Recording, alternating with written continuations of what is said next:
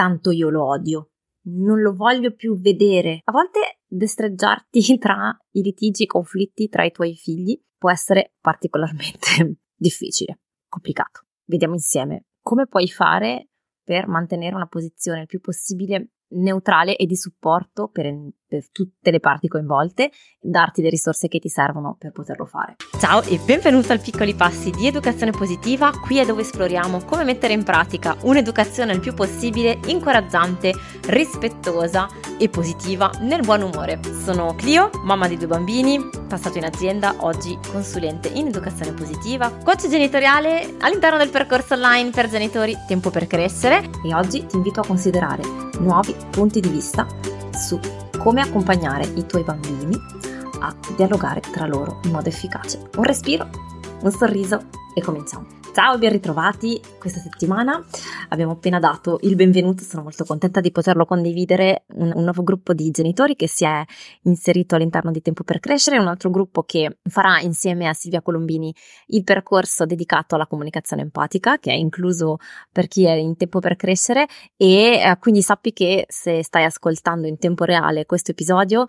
faccio una pensata perché è un'occasione davvero speciale, ne parleremo ancora, per um, incontrarsi innanzitutto, che fa sempre bene poter avere il sostegno e anche uno spazio per tirar fuori quello che va, quello che non va e, e le emozioni, le paure che sono legate alla, al ruolo di genitore, ma anche proprio una cosa molto concreta, degli strumenti molto concreti che vedremo insieme a Silvia su come fare a entrare in relazione in modo particolare nei momenti di conflitto, in modo particolare nei momenti in cui non andiamo d'accordo con i nostri, che siano i nostri bambini, ma può essere anche il partner, può essere anche altre persone, in modo da restare sempre autentici e veri nei nostri bisogni, nelle cose che sono importanti per noi, nelle decisioni che abbiamo preso e contemporaneamente in ascolto e in supporto di quello che è il punto di vista dei nostri bambini. Detto così sembra sì, dai, facile. Eh, in realtà nella vita di tutti i giorni può essere particolarmente complesso e richiedere delle vere e proprie competenze, strategie, proprio come si fa nel lavoro quando si studiano, non so, le negoziazioni, le vendite piuttosto che la comunicazione efficace, si vanno effettivamente a vedere delle competenze ben precise che si vanno poi a, a mettere in pratica, ad esercitare. Qui viene fatto con un'ottica di, di empatia, di leadership genitoriale, ma le, alla base sono le stesse competenze perché sono, si basano sulle relazioni umane. E quindi è un'occasione, secondo me, molto preziosa, per, anche perché poi la puoi mettere in pratica in tantissimi altri ambiti professionali piuttosto che personali, non soltanto nella, nella, relazione con i tuoi bambini e anche perché mancano un po' queste occasioni no? per mettere in pratica queste competenze. Quindi sono molto contenta, entusiasta e non vedo l'ora. Quindi ci tenevo a parlarne anche adesso in questo incontro, prima di, anche perché poi sono particolarmente legati con il tema di oggi, che è proprio quello di come accompagnare i nostri bambini nei conflitti, eh, nelle situazioni difficili, in modo particolare quelli tra fratelli che hanno la o sorelle, insomma, ovviamente parlo in generale, hanno la specificità di di rimanere no, la nota dolente dell'attens- dell'attenzione, dello spazio prezioso che vogliamo avere agli occhi e nel cuore dei nostri genitori. E quindi rispetto a dei conflitti che possono emergere con i compagni di scuola, con gli amichetti, qui c'è una criticità in più che avviene non solo noi in quanto educatori, quindi genitori, ma educatori allo stesso tempo, la, il conflitto tra fratelli e quello che ci viene richiesto da parte dei bambini per essere presenti e aiutarli ad affrontare questi conflitti va spesso e volentieri a richiamare anche delle eh, eventuali zone d'ombra nella nostra storia personale in base alla situazione di ognuno naturalmente o anche ci sembra poi nel caso in cui magari il genitore sia figlio unico e invece abbia più figli, una mancanza di punti di riferimento no? per poter entrare in empatia con gli uni e con gli altri e quindi creare questa, questo senso di comprensione da parte dei bambini. Ma lo vediamo bene mm, adesso nel dettaglio. La prima cosa, partirei dalla fine, così andiamo subito a sfatare un grande mito, è quello da, spesso il problema emerge quando i nostri bambini arrivano con queste frasi, no? Un po' forti, dette anche un po' perché sanno che andranno a scatenare una reazione da parte nostra e possono esserci indipendentemente dall'età dei bambini, ok? Quindi che siano bambini piccolini e che sono appena diventati fratelli o sorelle maggiori, che siano già preadolescenti o adolescenti, arrivano con queste frasi: tanto io quello lo odio, lo voglio buttare nella spazzatura, ma perché non possiamo lanciarlo dalla finestra? più sono piccoli più possono essere coloriti, più sono grandi più hanno la capacità no, di dirle anche in modo un po' sapendo dove vanno a ferire, a colpire. e la prima, la prima cosa interessante secondo me da andare a vedere è ricordare quanto queste frasi siano una espressione momentanea di, un, di, una difficoltà, di un sentimento, di una tensione, di un'emozione, di un qualche cosa che è vero in quel momento e non vero in assoluto. Perché spesso la tentazione che noi abbiamo, l'impulso, no? la reazione immediata, è quella di, fammi sapere nei commenti se ti risuona e se ti ritrovi in questo, è quello di eh, dirti, oh mamma mia, mio figlio o mia figlia sono un mostro, tirando su un mostro, come può dire una cosa del genere, ma forse lo pensa veramente, ma chissà poi cosa gli fa, ma dovrebbero volersi bene e parte poi il trip del, della disperazione e del dramma familiare che già ci stiamo immaginando, scene apocalittiche. Ecco, prima di andare così lontano, no? È utile, ma proprio per riuscire a restare presenti, a poter avere tutte le risorse che ti servono poi per affrontare questa situazione, ricordarti come un mantra che quella frase lì è l'espressione di un pensiero di quell'istante. Perché magari in quel momento lì chissà cosa è successo prima, chissà cosa è successo durante il giorno, nei mesi precedenti, cioè c'è stato qualcosa no, di anteriore che ha portato il bambino, la bambina, il ragazzo, la ragazza che sia a sbottare in questo modo, a dire questa frase. Questo non significa per forza che quello è legge scritta nella pietra e che per tutta la vita quello sarà il modo in cui il nostro bambino, la nostra bambina pensa di suo fratello o di sua sorella e che va a determinare per forza tutte le sue azioni successive. A patto che possiamo aiutarlo, aiutarla a guardare la situazione e a trovare una strategia migliore per entrare in relazione con il fratello o la sorella, per risolvere il conflitto. Ed è qui che è utile, come dire, uscire un attimo dalle nostre paranoie, dai nostri dubbi, paure, eh, per restare il più presenti possibili, perché grazie a questa lucidità che riusciremo ad aiutarli. Nulla toglie poi di tornare eventualmente in un secondo momento su queste paure, su questi dubbi, su queste domande che ci, ci sorgono di fronte a questi atteggiamenti, eh, per poterli osservare meglio, per poter capire ma cosa c'è dietro, cosa posso fare, come posso intervenire. Ma di solito è poco utile farlo sul momento proprio perché lì siamo in preda, rischi di essere in preda a una forte emotività e quindi a, come dire, a non essere completamente né in ascolto dell'emozione né in ascolto lucido di quello che ci sta sotto di queste dubbi e domande, ok? Tanto penso che ti sia capitato una volta nella vita, no? Di, almeno di avere degli esempi, no? Nella tua storia personale di situazioni in cui, non lo so, pensa anche solo quando ti ha tagliato la strada uno in macchina. Magari sul momento ti sei spaventato, spaventata tantissimo, hai pensato ma guarda questo qui, ma che modo di guidare è, ma chi gli ha dato la patente, tutti gli improperi che ti possono essere venuti in quel momento lì per poi magari scoprire che si trattava di una persona molto anziana o di qualcuno che sta andando all'ospedale a trovare un, pa- un parente che ha avuto un incidente. Come cambia la tua percezione no? di quella persona e di quell'atto di tagliarti la strada in macchina nel momento in cui hai la visione globale di chi è questa persona, di che cosa gli è successo e dai un contesto diverso alla sua azione ecco che lì immediatamente cambia no, anche la percezione che hai della persona. Questo è un esempio possibile tra i, tra, i, tra, tra i, tantissimi, ma secondo me è molto utile per vedere due cose. A, che, che la visione che hai di, delle persone intorno a te e comunque che la verità dietro i tuoi pensieri è proprio momentanea, no? Per fortuna. Si può cambiare idea, è una delle cose più preziose che abbiamo e quindi il pensiero è solo il frutto di un'istantanea, no? Una fotografia di quel secondo lì non è per forza vera per sempre in assoluto in tutta l'esistenza dell'umanità, ok? Questa è una cosa super utile. Due, cosa cambia per te nel momento in cui interpreti quel, prendo l'esempio del tagliarti la strada, no? Ti tagliano la strada, quanto cambia la tua reazione personale, il tuo modo di agire e la tua serenità e la tua energia, no? Se pensi o sai, questa persona qui ha avuto un incidente piuttosto che è anziana, insomma, ha le sue problematiche rispetto a è un poco di buono per non usare termini volgari. Prova a sentire proprio, no? immaginarti due, negli due scenari e a individuare dentro di te le diverse reazioni e quindi il tuo diverso stato d'animo e che impatto ha su di te e sul resto della tua giornata. E quante volte a volte ci lasciamo no? trascinare da questi pensieri di parte ti taglia la strada, vuol dire che è un delinquente, ma dove andiamo a finire? Ma la società di oggi, ma è tutto brutto, ma è pieno di gente che non sa stare al mondo e, e lì parte magari per, per, tutta la, per tutta la mattina resti di cattivo umore pensando a questo filone di pensieri negativi che vanno magari anche a determinare, a connotare le, gli episodi successivi che ti capitano in quella mattinata lì e le interazioni successive che avrai. E pensa quanto è diverso se invece appunto nella tua testa c'è o, o, metti che lo sai davvero, ah caspita questa persona sta andando appunto in ospedale o è in difficoltà, meno male che posso lasciarlo passare, chissà quanto deve essere difficile. Quanto più in fretta passi ad altro innanzitutto e comunque lo fai con un'energia di accoglienza, di comprensione, di umanità, no? Ecco, questo è solo per dire no, che al di là di cosa sia poi la, la, la verità e il, il, caso specifico di quella persona, quanto è più utile a te interpretare la situazione in un modo o nell'altro e quanto influisce no, sulle, tue, sulle tue interazioni. Questo è utile ricordartelo proprio perché per i tuoi bambini è la stessa cosa, quindi la loro frase, la loro azione è il frutto di quel momento lì, punto primo, ma come tu rispondi e interpreti questa sua frase, questo suo sbottare, cambia le cose per te e quindi poi cambia le cose per le tue interazioni e per la tua relazione con i tuoi bambini, ok? Quindi torniamo al punto di partenza,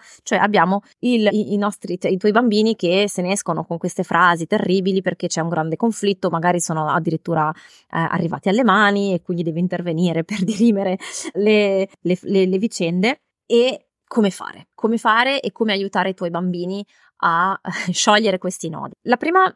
è cosa che secondo me è proprio interessante capire in che modo quello che facciamo di solito o quello che puoi fare di solito come primo istinto non funziona e non è utile. Molto spesso prova a ripensare alle tue situazioni, alle tue interazioni. La, la, prima tentazione è quella innanzitutto di fermare se c'è un'azione in corso, perfetto, e poi in base a quanto sei preso o presa no, dalla,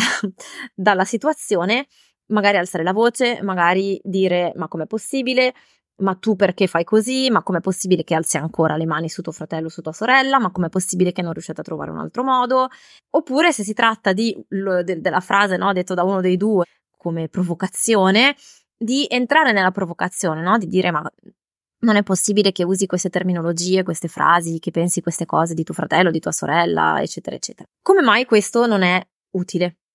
Beh, intanto se sei qui ad ascoltare perché probabilmente questo tipo di intervento non ha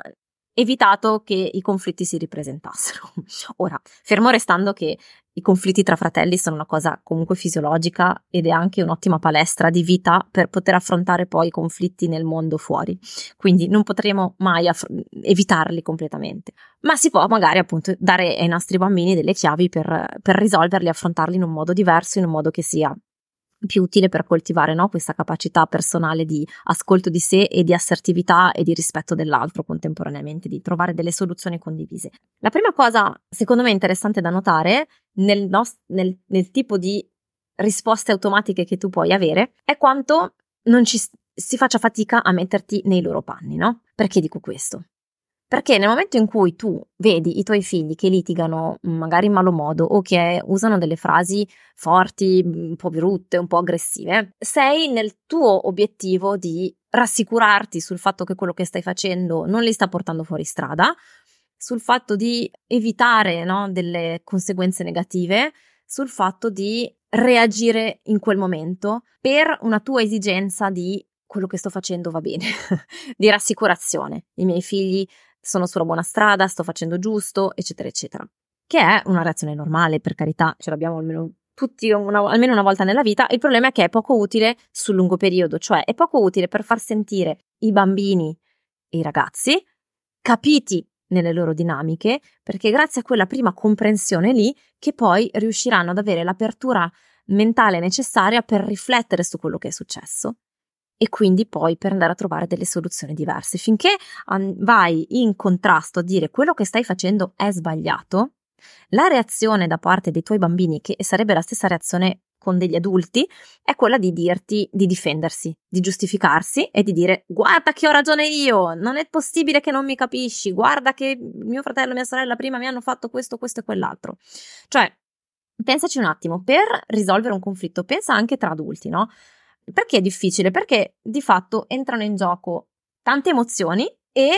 nelle, nell'emotività si fa fatica a chiarire quali, qual è il mio punto di partenza, quali sono i miei bisogni, quali sono i miei valori, quali sono le decisioni che io voglio prendere,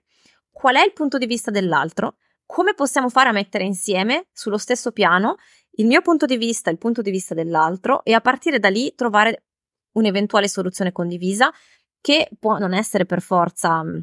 può anche essere essere d'accordo di non essere d'accordo, nel senso che non sempre c'è eh, poi la risoluzione magica a tutti i problemi, no? Quante volte capita nelle nostre situazioni tra adulti, sul lavoro, in personale, nel personale, può essere appunto anche, capita spesso, no? Nell'approccio educativo. Quante volte eh, sento i genitori all'interno di Tempo per Crescere dirmi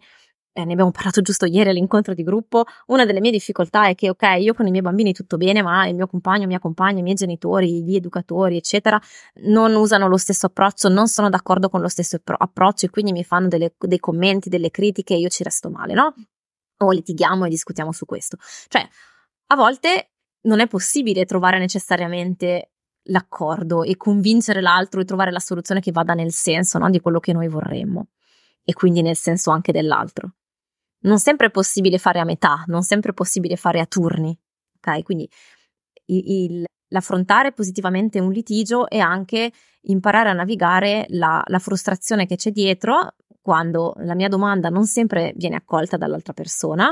ma anche andare a vedere che quello che conta è la relazione che riesco a mantenere con l'altra persona e con me stesso, no? E quindi di poter difendere comunque il mio punto di vista, aprirmi lo stesso ad ascoltare il punto di vista dell'altro, essere disponibile a dirmi, boh, ok, l'ho sempre pensata così fino ad adesso, ma vedo anche come mai quest'altra persona la pensi in modo diverso.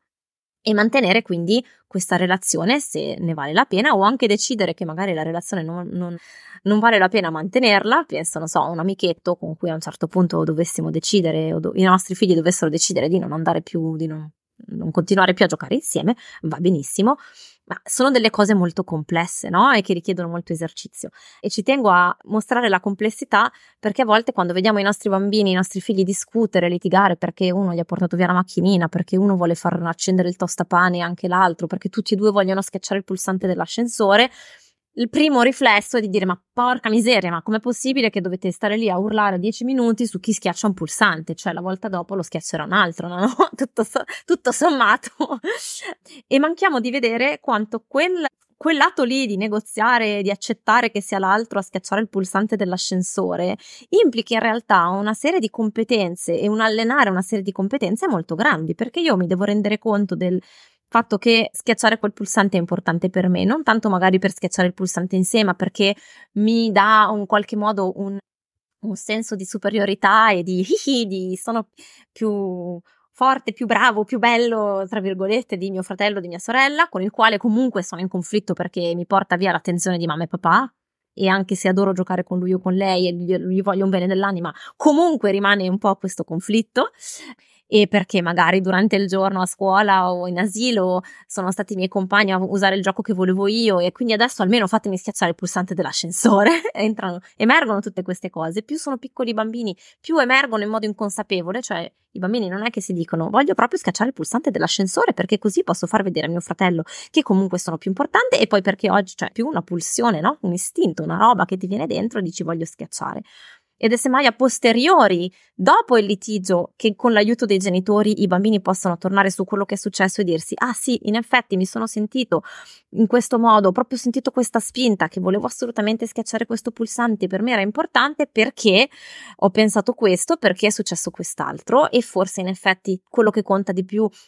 è poi eh, trovare una soluzione con mio fratello, con mia sorella, perché poi giochiamo insieme ed è bello. Questo può avvenire solo dopo, ma ecco che quelle situazioni di conflitto quotidiano diventano delle opportunità bellissime per fare questo, questo lavoro di riflessione, no? di riflessione su di sé, di riflessione sull'altro, di capire il punto di vista mio, di capire il punto di vista dell'altro e quindi imparare a esprimerlo, a esprimerlo con curiosità a, e con rispetto. Ed è questa secondo me la cosa più straordinaria e più importante che abbiamo bisogno dell'invito che ti faccio, no? di guardare a queste situazioni di conflitto come a un'opportunità per allenare delle competenze che poi serviranno tutta la vita e che non è possibile per i nostri bambini come non è possibile neanche per noi adulti, arrivare a padroneggiare queste competenze e questa consapevolezza di sé e consapevolezza degli altri senza passare tramite queste situazioni in cui ci urliamo addosso, in cui ci azzuffiamo perché hai schiacciato il pulsante dell'ascensore, perché ve l'avevo detto prima io, perché mi rubi sempre tu e siccome corri più veloce mi porti via l'opportunità di schiacciare il tasto. E di poi dopo, a posteriori, tornare sulla situazione con l'aiuto di un genitore e capire cosa è successo cosa posso fare la volta dopo. Riflettiamo sulle emozioni, riflettiamo sulle parole, riflettiamo sulle intenzioni, riflettiamo sul punto di vista dell'altro. La criticità, aggiungo questo secondo step, è che a, appunto, come dicevamo, tendiamo a, e fammi sapere nei commenti se non è così anche per te, tendi a, molto probabilmente, a voler restare nell'immediato, a risolvere nel breve, nel breve nel, nell'adesso questa situazione perché sto facendo altro, perché ci sono delle urla, perché, perché magari ci, eh, vi alzate mano, le mani e ho un po' paura e non ho voglia di dover essere sempre lì a controllare tutto, eccetera, eccetera. E quindi manca lo step di vedere quanto questo è importante nel lungo periodo, manca spesso e volentieri la l'allenamento da parte dell'adulto ad aver fatto questa riflessione sulle proprie emozioni, sui propri bisogni, proprie, sulla, sul proprio padroneggiare no? questa comunicazione assertiva nelle relazioni tra adulti per poter poi guidare i bambini a fare questo lavoro a posteriori. Ed è certo che richiede più tempo e più sforzo perché anziché dire state zitti, basta,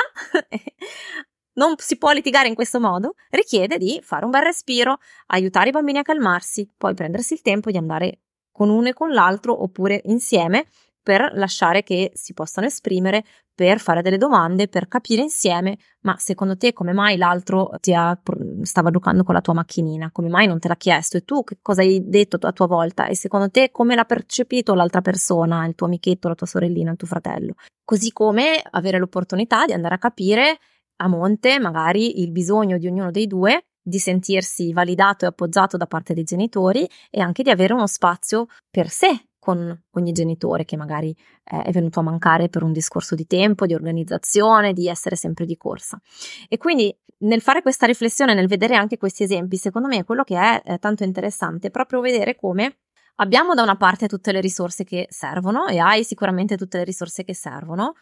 ma magari ti può mancare l'allenamento perché l'allenare questa attitudine, no, a riflettere, fare un respiro prima di saltare addosso ai bambini, richiede allenamento, così come richiede allenamento andare a capire che tipo di domande posso fare ai miei bambini, come comunicare loro che eh, li capisco e contemporaneamente che c'è magari un modo diverso per affrontare insieme questi conflitti, come guidare tramite delle domande i bambini alla riflessione per andare a capire ma secondo te l'altro cosa stava pensando, ma tu cosa stavi pensando in quel momento, ma ti è stato utile fare così e cosa possiamo fare la, la, la prossima volta di diverso, hai bisogno del mio aiuto piuttosto che eccetera eccetera. Ed ecco che nel prendere un esempio che può essere anche specifico, no? C'è, ci sono tante diram- diramazioni interessanti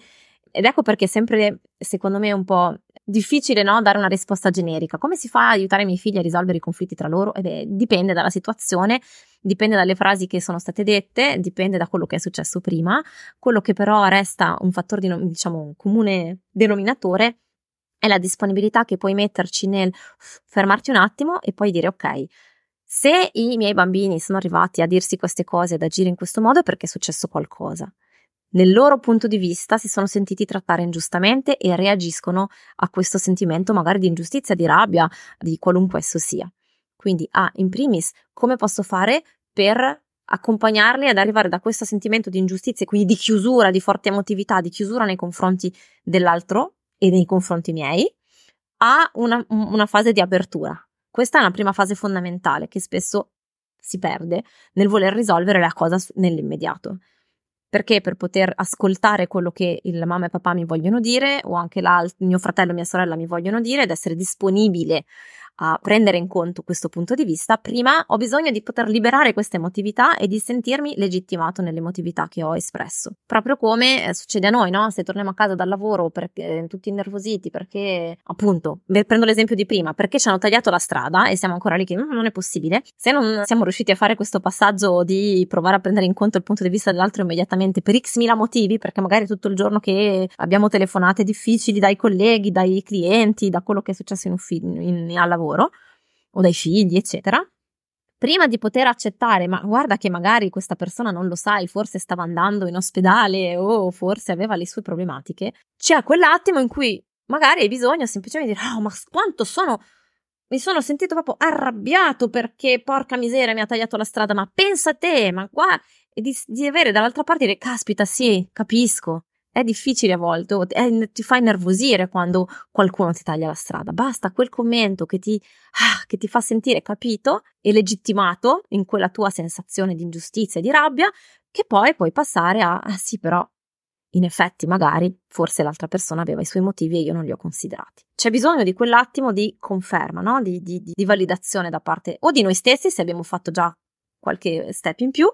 oppure da parte dell'altra persona. E per i nostri bambini è la stessa cosa. Prima di poter arrivare a dire ok, troviamo una strategia, vedo di capire il punto di vista di mio fratello e di ascoltare la mamma che mi sta insegnando delle cose utilissime, ha prima bisogno di sentire che la mamma dice caspita amore mio, vedo che sei proprio arrabbiata, a volte è difficile dover avere a che fare con tuo fratello. Boh, non dobbiamo dare ragione all'uno all'altro, è semplicemente un rispondere, un confermare, un dare una validazione di un momento di difficoltà per poi poter chiedere, senti, ma ti va se ne parliamo? Ti abbraccio un attimo? Hai voglia se vediamo questa cosa insieme? Ed ecco quello che andremo a fare proprio con Silvia nel percorso Ascolta davvero, ed è quello che facciamo poi in tempo per crescere, ed è proprio avere queste occasioni per allenare questa, questo approccio, per allenare questa disponibilità e per allenare anche questa capacità a, di fatto, fare del coaching, cioè a, a porre delle domande e delle osservazioni in modo da entrare più in profondità in relazione e quindi da poter vedere davvero, vivere davvero queste situazioni di vita di tutti i giorni come delle opportunità per trasmettere ai nostri bambini delle competenze che poi gli saranno utili tutta la vita, oltre che saranno utili per vivere meglio nell'oggi le dinamiche familiari. Se ti interessa saperne di più, naturalmente scrivi, trovi il link sotto, mi trovi via mail e, e nei social e altrimenti Mandami se hai domande inerenti alle situazioni che vivi con i tuoi bambini e vorresti affrontarle nel podcast. Approfitta dei link sotto per mandarmi queste situazioni perché, perché poi posso rispondere eh, in un podcast anche in, maniera anonima per poter vedere insieme queste situazioni che, che ti pesano o che ti causano difficoltà nella relazione con i tuoi bambini. Alla settimana prossima per un'altra puntata, ti ringrazio come sempre e un abbraccio.